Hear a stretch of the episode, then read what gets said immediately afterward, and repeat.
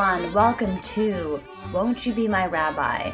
I am your host, Laura S. Lebo. What does the S stand for? Well, that's for me to know and you to find out. This is a show, nay, a podcast, where I chat with rabbis and they teach me about the various Jewish religious denominations so I can see is there some piece of Judaism that can help me get through life? Ultimately, I think that is what my quest has been about. A few of the rabbis asked me um, what I was looking for, why I was talking to all of them. They usually asked me that when they were trying to dodge a question themselves. Uh, and the answer is I spoke to these rabbis in part because you know it's it's a fun project. It's work. But honestly, another big reason is that life is so hard. I've always found life hard. I love life. I love living. I enjoy my life and I've I've enjoyed it much more since I got sober, but I am tired. I am tired. I was talking to a friend the other day about the idea of reincarnation and past life regressions. Um, yes, my friends are witches and heathens. And my friend was like, I hope I get reincarnated. And honestly, just the prospect of that to me sounds so unbelievably exhausting. I feel pretty confident that I'm on my thousandth life. I just don't have another full life in me. You know, I don't think I can go another round. Just the idea of finishing this one and then having to start over and do a victory lap. You know, maybe I could do like a short life, but like another full round, you know, another 80 years a full Anthony Fauci. I it's too much. I'm just I'm mentally, I'm emotionally, I'm spiritually tired. And I work super hard to keep myself afloat and I do a really good job. I'm pretty peaceful for somebody to whom peace does not come easily. But I think in my talking to these rabbis, part of what I was looking for was an answer as to how I can achieve stability and peace without having to work so darn tootin' hard. On this episode of the podcast, I spoke with Rabbi Rachel Kohl Finegold, an Orthodox rabbi based in Montreal. Here's what I have to say about Rabbi Rachel. I loved speaking with this rabbi. Rachel did such an incredible job of making me understand a part of Judaism, of Jewish religion, that I understood absolutely nothing about prior to this experience. She made something that always felt really inaccessible feel very accessible. Now, I've been careful to try and avoid spoilers, but I think it's important to note something that she and I spoke about. And the point that stood out to me was about the orthodoxy part of modern orthodoxy.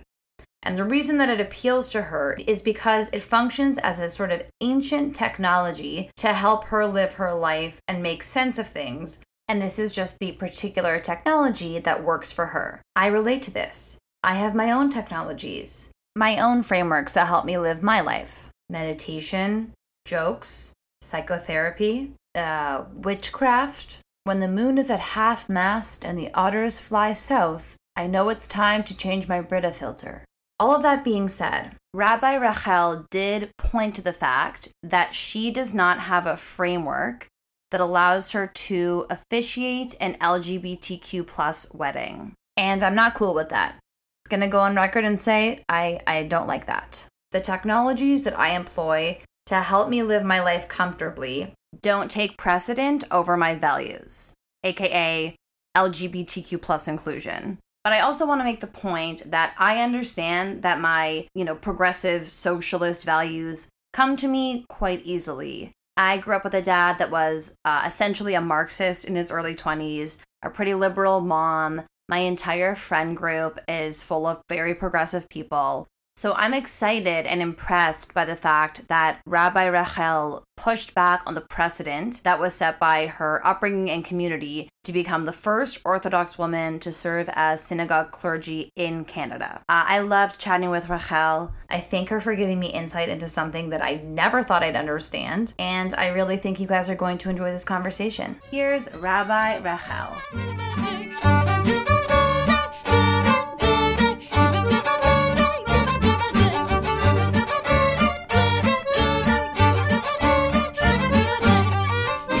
I do. So we have half an hour, and I have been bouncing around with like, uh, you know, getting really personal, learning about the specific denomination. Um, and I've decided, anyways, this is all the mechanics behind the scenes that you don't necessarily Yeah. have to know about. No, but no, no, I am like, But it takes all the time to figure out your approach. So Yes. yes. and I, I feel like I, it gives me more room to ask more personal questions when I start off by having a good, a really good sense of uh, your version of Judaism and your version of, in your case, Orthodoxy. So, first question is, uh, you are, how do you identify what denomination, under which de- denomination do you identify? It's I, it's exciting to be here with you, Laura, and to know that I'm in good company of a diverse group of rabbis. Um, I am a modern Orthodox Jew, and modern Orthodoxy is a sort of brand of orthodoxy, orthodoxy being the most traditional branch of Judaism. Um, a brand of orthodoxy that is at the same time deeply rooted um, in Jewish tradition and deeply committed to you know the authority of Jewish law or halacha as we say in Hebrew and at the same time deeply committed to modern values and to embracing everything that comes with that. Um, so I I sometimes think that I you know can pass like like uh, any secular person because i'm not wearing anything that is uh, like um, noticeably religious garb. Gotcha. however i'm just using this as like a very surface example. However i do you know um, cover my hair as a married woman as orthodox jews do um, i don't wear this is a podcast so now i have to describe to everybody what you're seeing but i don't wear a wig or cover every strand of my hair um, but i'm wearing a hat that i got at I, I guess i don't know if i can like product placement here but Goorin brothers Super cute. which has a store around the corner from me when we lived in Chicago. So I was um, in, there almost every day buying too many hats.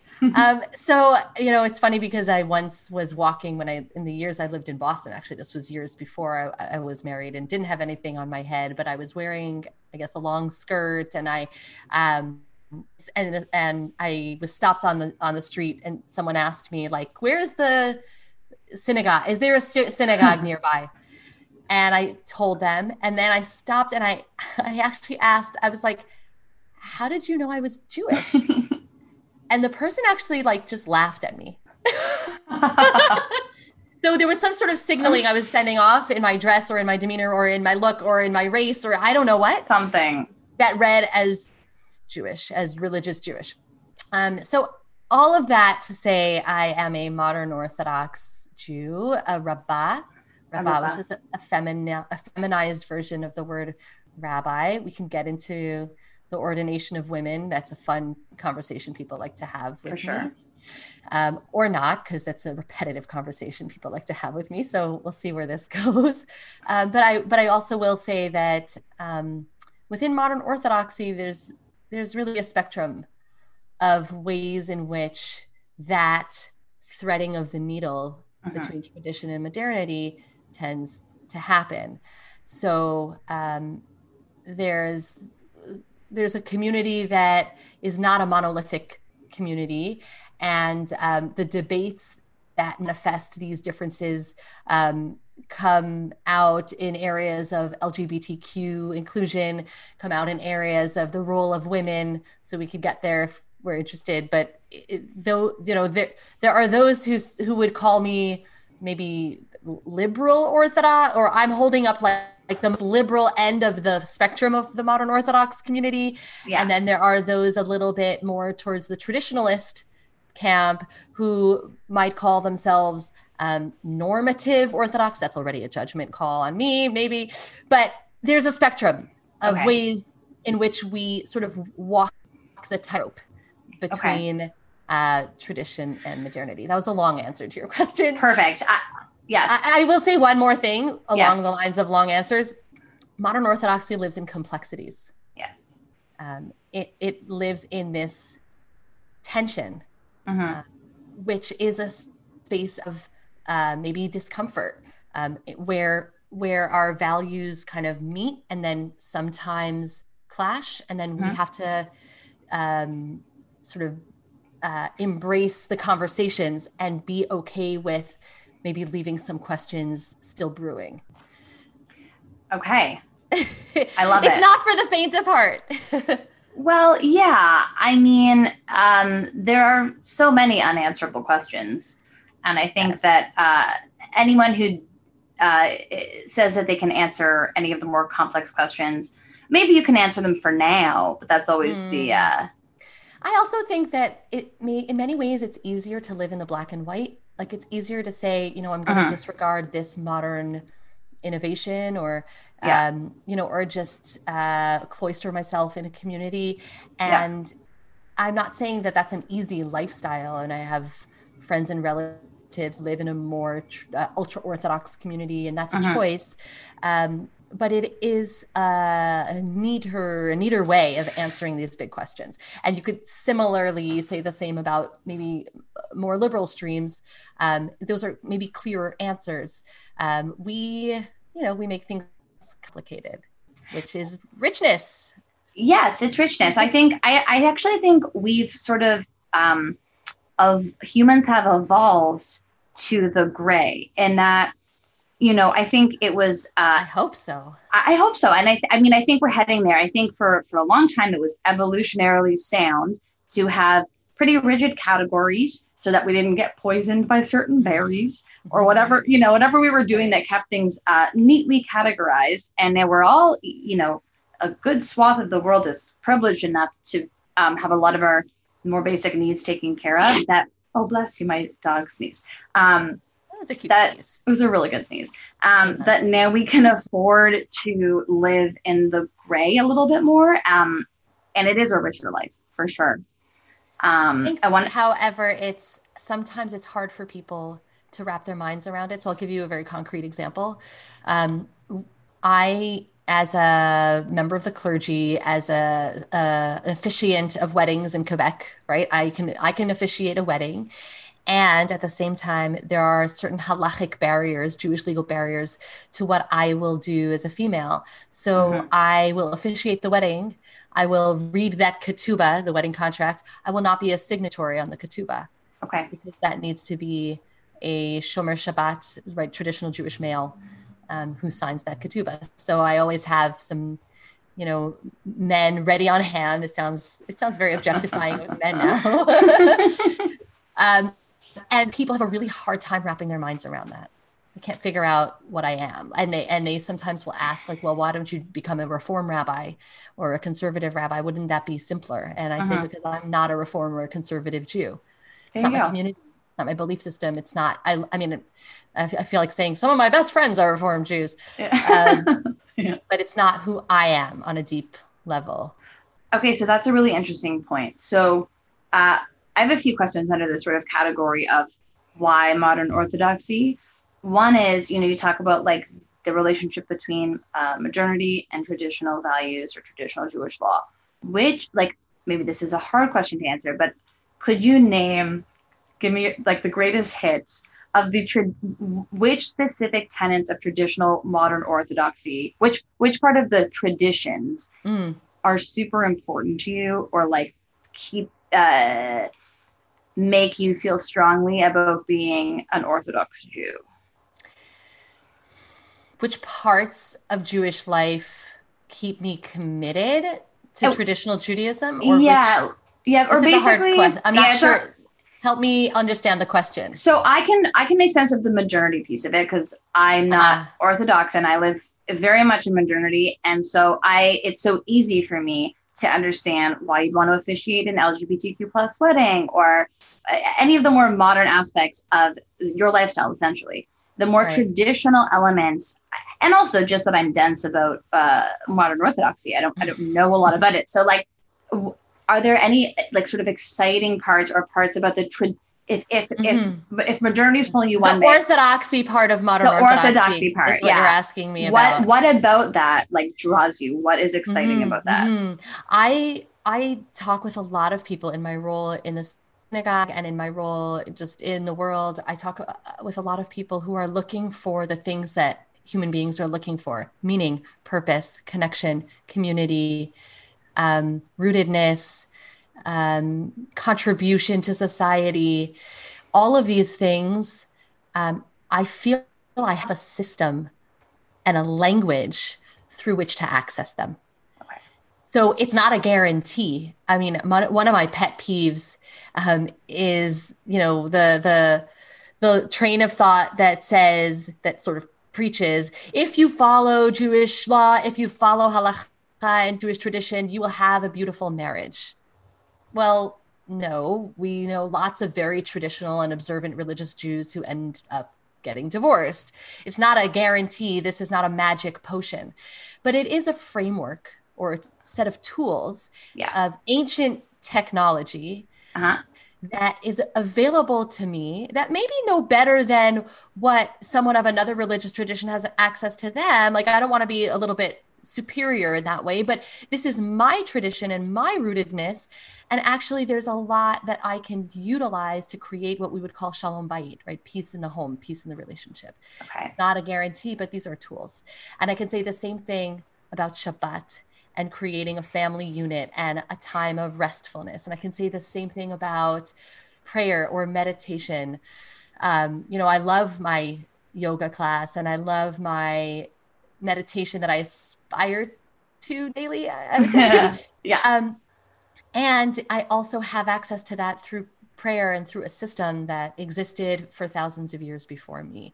Okay. So it's not um, it's not that those don't exist in modernity, but I feel like the modern of modern orthodoxy is the place where we challenge or push at uh-huh. orthodoxy to meet the needs of the modern world. Okay. And some of those conversations happen, for example, around um, science and technological innovation right. or new understandings of the human body. There's a great debate in the halacha about the question of um, this is going to sound morbid. I'm going to launch right into medical ethics questions here. But the question of, of brain death, of mm-hmm. whether we can consider someone fully dead oh. when um, they, they they're they're considered brain dead, but they still have a pulse because they're on maybe a machine that's give, keeping their heart going. Right? Yeah. These, these are these are modern questions. Yeah. That we can now mine the tradition to understand what are the values that were at play when you know in the ancient world they just looked for a pulse they they didn't know about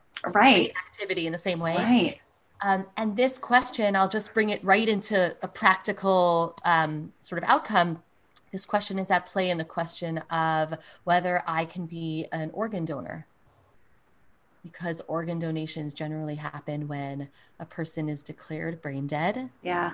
We want to keep their body going enough to harvest those organs. Right. Hopefully save a life or many lives as we know you know several I, I, can't remember the exact number. Is it seven seven individuals or nine individuals can be saved from one? I don't remember. I don't know. Um, probably a lot a good amount a lot of people yeah. right even if it's one but you know so um, the modern orthodox approach and this isn't mm-hmm. even like the most liberal of the liberal like you know me the ultra feminist saying this but there's yeah. there's there's um, actually a wonderful organization called the halachic organ donor society ah. which which whose mission is to show like this is within jewish law and we have the ability to harvest organs which you know our ancestors didn't and we have the ability to save lives and here are are the halachic answers for why we as modern individuals can embrace organ donation. Okay.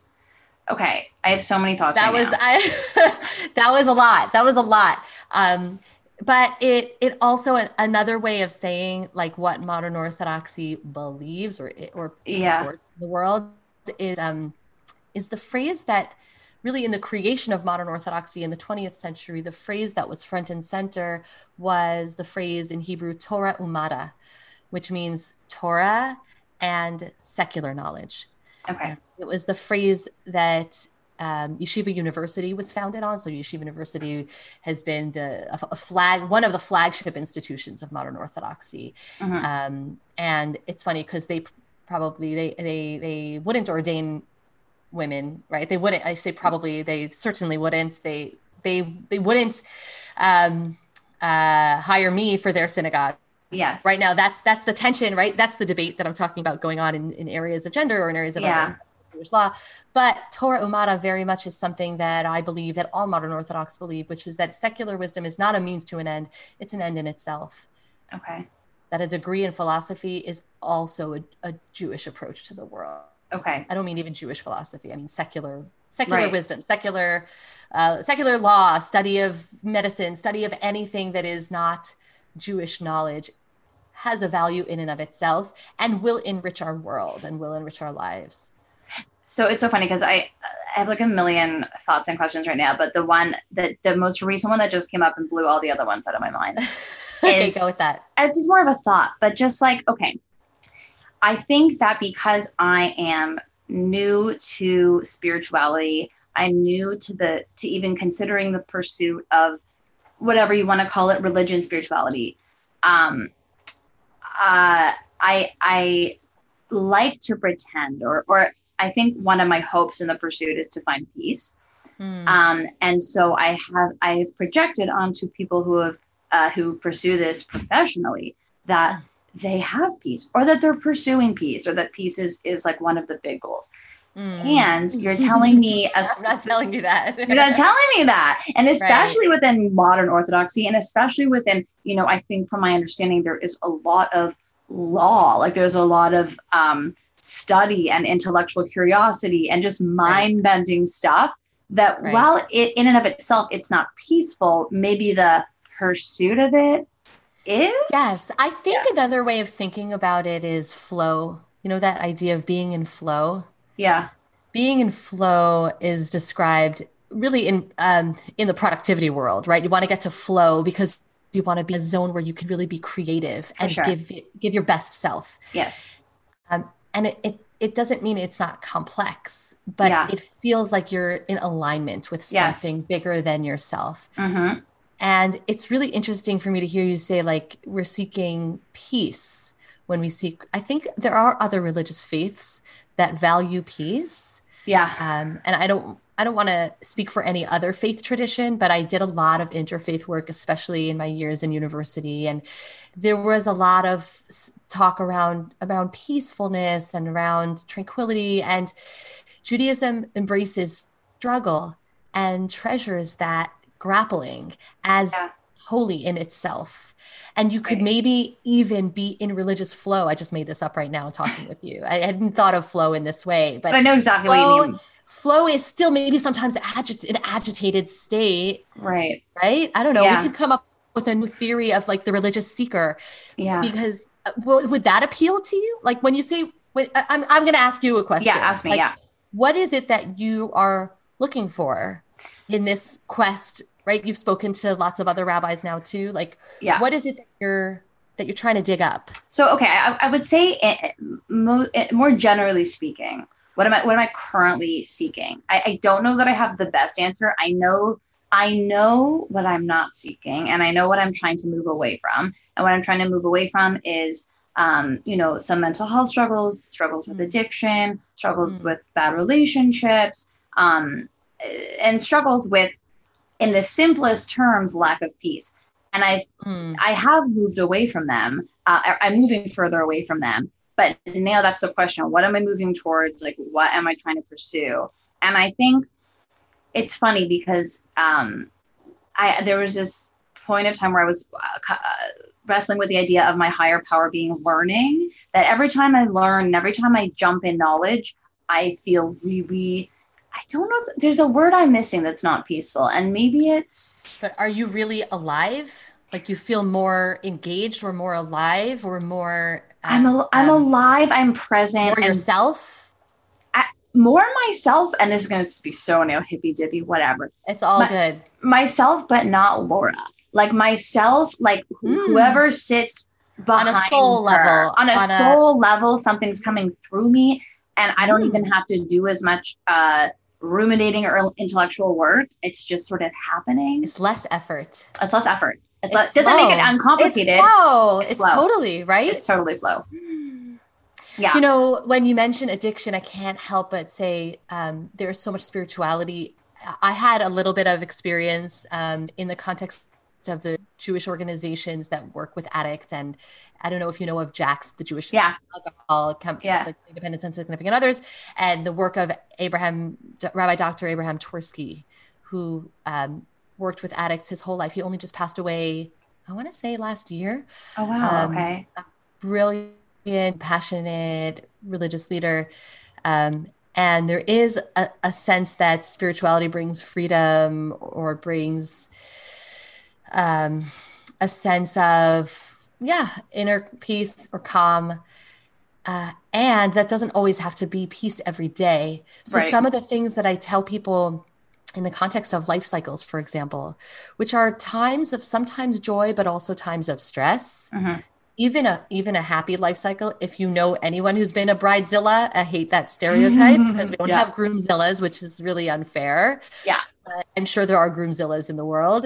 Um, and I'm sure if they had to take on what the bridezilla Right. has to take on on a day to day basis and during Right. wedding planning, we'd have more. I will. I have to say, my husband and I have a very egalitarian relationship, and he's the one who cooks. And when we went to the registry, he was like, "Why is it the bridal registry? I'm the one who cares about the pots."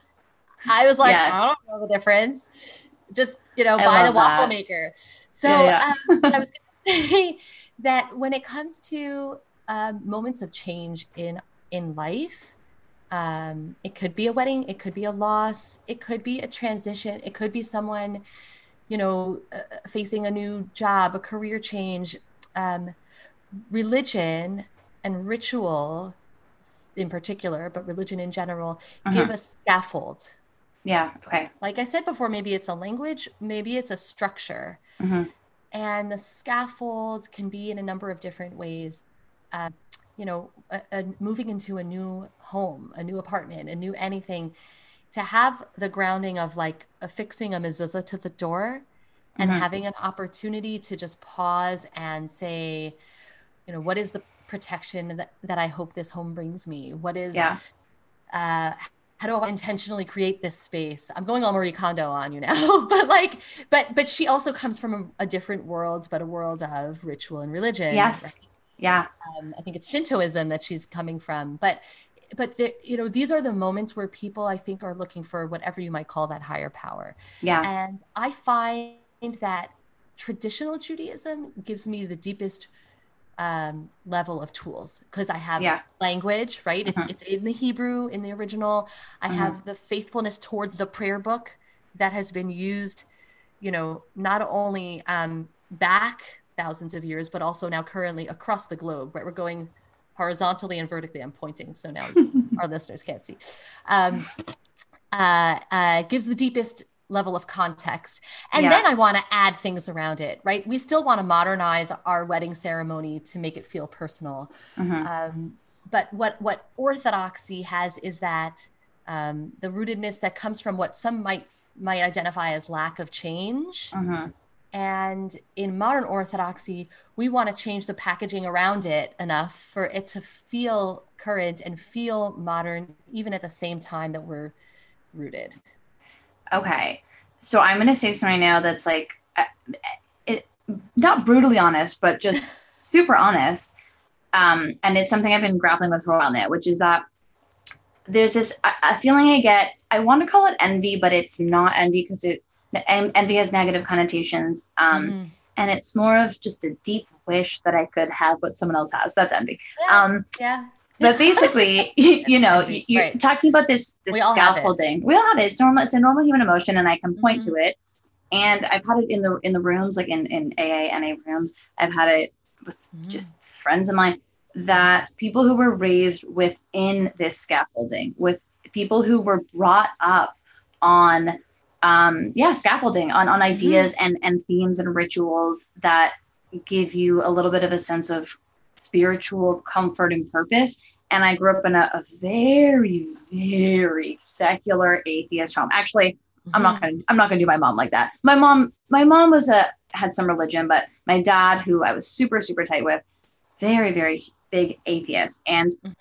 i think i get this feeling sometimes it's like um, it- means I have to jump all these. I have to jump through all these hoops in my mind. There's a lot of prerequisites to get through to Yes. access what it is that you feel like other people have.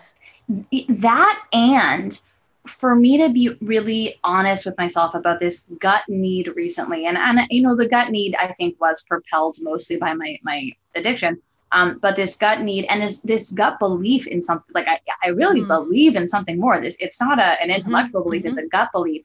And now I have to jump through all these circles in my mind where, for example, um, you know, I've, I've said to myself before, like, uh, hu- all, all civilizations, all humans are always, um, they, we, we all tell stories about something greater than ourselves, about Mhm. um, about rituals and traditions that invoke something holy and spiritual. Right, right. The sacred is the way that Émile Durkheim wrote about it, right? The sacred. being something at the center or something at the beyond. Something at the center. societies, something societies organize around. Yes. I love um, sociology of religion. That was why I majored in religion, not because I oh, was that sounds so rabbi, interesting. but I loved that aspect of it. Yes. yeah, And, and just just the idea that uh, something intangible and even just like Mhm. you know um, mystical stories and stories about like fantasy all of this to say that you know for a while i would say to myself okay well maybe there isn't something greater like maybe there's not that's fine but the fact that humans seek it isn't that in and of itself kind of holy like what i don't know what the Right. scientific explanation for it is Mhm. maybe there is there probably is a Mhm. scientific explanation but isn't it holy that we all believe in something holy like Oh my God. In my mind, I'm doing all the like book recommendations that I want to send you. oh this. okay please Um, Please. And I want to respond in a couple of different ways. And yes really, this is why I went into the study and work in religion because I love these conversations. So much of the work that I do happens to be around like planning the, you know, Hanukkah event for our younglings in the synagogue, which is so important. But like, this is my oxygen. So Yes. it's great. It's so much fun for me. awesome Um, the I want to talk a little bit about the envy piece, Okay. but I'm going to get back to that. So make sure I don't forget it. And I also want to flag something that's very important in Orthodox Judaism that uh, may or may not be connected to faith or seeking, which is practice. So what I mean by that is, you know, Jewish law is not focused on belief. We don't really tell you much Okay. dogma at all right. Um, you know in islam it's like believe in muhammad or you know the prophet. And in in christianity it might be belief in this trinity in this way. Um, and in judaism i mean we do have belief in god but what that god feels like to you is very personal. Yeah. and within the jewish tradition there's some um, reference to God in nature. There's some reference to God as, you know, the Father in heaven. There's reference to God as a monarch. There's reference to God in so many different metaphoric ways because we know at the end of the day they're all metaphors. yeah Um, there's not a lot of dogma, but we what we agree on is practice. And Okay. sometimes um, what gets you somewhere is just doing it. And psychologists, I also studied psychology a little bit, and it's it's it's also my jam. Like along with whatever the the yoga and the and the other stuff yeah um, psychologists know that it's not that beliefs lead to behaviors it's that often behaviors lead to beliefs right For you just sure. do you do it and you do it and you do it enough For times sure. that something sinks in about it and it's gonna you know a room full of people keeping shabbat are gonna feel lots of different ways about what that shabbat did for them on that Right. day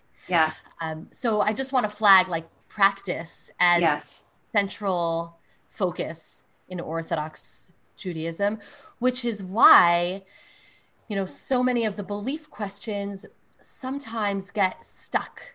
So, um, you know, someone who who uh, grows up as a, a, a gay Orthodox Jew and wonders, like, is there a place for me? Because my practice of this, the way that my house will look, will look different and can i still believe in this system can i still subscribe to this community will this community accept me and you know that's where in modern orthodoxy like we have to thread that needle really carefully because we want everyone no matter how god made them Mhm. like god, god made me that way right that's Yeah. like the first thing that a gay individual needs to remember and recognize um, and so if I am this way, then what does the community around me need to do to adjust? yeah What are the limits of Jewish law? Like, I won't officiate a, a gay wedding. Unfortunately, I don't have a mechanism in my halachic framework to do that. But Mhm. if a gay couple comes to me and says, We want to be part of your synagogue, I open my arms and welcome them. I Right. give them an aliyah to the Torah. I, you know, have a bris for their child. Anything around Yeah. that that I can do yeah um, be, but but but the practice sort of sometimes um, can get in the way of people's sort of inner workings. Yeah. Um, but I want to talk about the envy, which is this. What you're describing is an envy for structure or for the scaffolding. And that comes with sometimes someone who grows up with that Mhm. has an envy for choice and for autonomy. Right. Yeah. And, um, you know, struggle. Like uh, I asked myself throughout my teen, early 20s, like, am I doing this just because I've always done it? Am I doing this just Yeah. because this is my world that I know? Yeah. and um, and I had to find small ways to, you know, step back, regain my autonomy, and Yeah. find, you know, my way of staying in the practice, right? Staying in orthodoxy because because there was so much in it that I could see was beautiful, was meaningful, and so on. Right. But but I still like I crave airplane food that other people are eating when Yeah, I've got yeah, yeah. that frozen, disgusting kosher dinner yeah. in front of me. Like there's a lot of envy Yeah. from people on my side of the equation uh, because I don't have autonomy. So, Yeah. I mean, of course, I have autonomy. I can always choose to leave this system, right? As Right. modern But I, I understand. measure that autonomy, but I can't. But there are certain things that I have to say no to if I want to be part of this system. Right. I do understand that. I, I mean, this. And there is a mo- sublimating of self to something larger. That's good for us, even if it's Yeah. hard. Yeah. I mean, the most trite way of saying this is that the grass is always greener. But I, yeah, right. I- exactly. I Right. will say, like the my Jewish guilt is kicking in now, of course, that my parents raised me in a house full of like uh, you know, tradition and ritual and Jewish culture and just um Of course. and- and there's a reason you are doing this podcast. yes, yes. And and they you raised treasure me these conversations and you treasure a Jewish approach. for sure. And and they raised me with with uh, the religion of uh intellectualism and philosophy and all, all kinds of other really enjoyable things. So, you know, shout out to my parents. You guys did great. Um, and it's funny, I would have never guessed that in my 30s, I would all of a sudden be looking for this. I could have never, at 22, 3, 4, I could have never, ever guessed that I would be seeking Mhm. spirituality. But uh, Mhm. here we are. Um, I we have to wind down, unfortunately. But I that. wanted to just ask if there's, if you you'd written some notes, if there's anything you like really wanted to get to. I, I, I think um, a lot of what I struggle with is the role of the rabbi in in Jewish life, and I think that's because um, the role of the rabbi is shifting and changing as you know Jews don't always look to a synagogue structure, or Jews are seekers in every like you're describing, but in every corner of Jewish life. And rabbis are are much more flexible in terms of knowing how to enter this work. In the modern orthodox community we sit betwixt and between a lot of different things. And um, and we treasure that and it's complicated. So so i'm making i'm asking those same questions that i think lots of modern orthodox jews are asking and lots of jews and non-jews around the world are asking like how do i um, do both right how do i be the the the creative rabbinic whatever meditation on the top of the hill rabbi Yeah. and stand in the sanctuary with 2000 people on Rosh Hashanah like how do i speak to jews wherever they're at Mhm. And how does judaism continue to evolve Yeah. even as the core at the center remains steady so those those are questions that we think are new questions but yeah. they are as old as Jewish, Jewish life how do we change and how do we stay rooted Yeah. I mean, and I think those questions will be around uh, forever, hopefully. They're interesting questions. I don't know if the answers will be as satisfying as the questions. We'll see. i think they never are Yeah. Um, okay. Thank you so much for chatting with me. I had such an awesome time. such a pleasure laura i would love to be in touch and Absolutely. continue to follow your jewish journey wherever it may take you Awesome. Stay in touch. Thanks for listening to this episode of Won't You Be My Rabbi. There are five episodes in this miniseries. You can hear them all at thecjn.ca slash b my rabbi. This show is edited and produced by Michael Freeman. Our music is by the Underscore Orchestra. I'm comedian Laura Lebo. You can check out my content on YouTube or follow me on Instagram at Laura Lebo to hear about upcoming shows.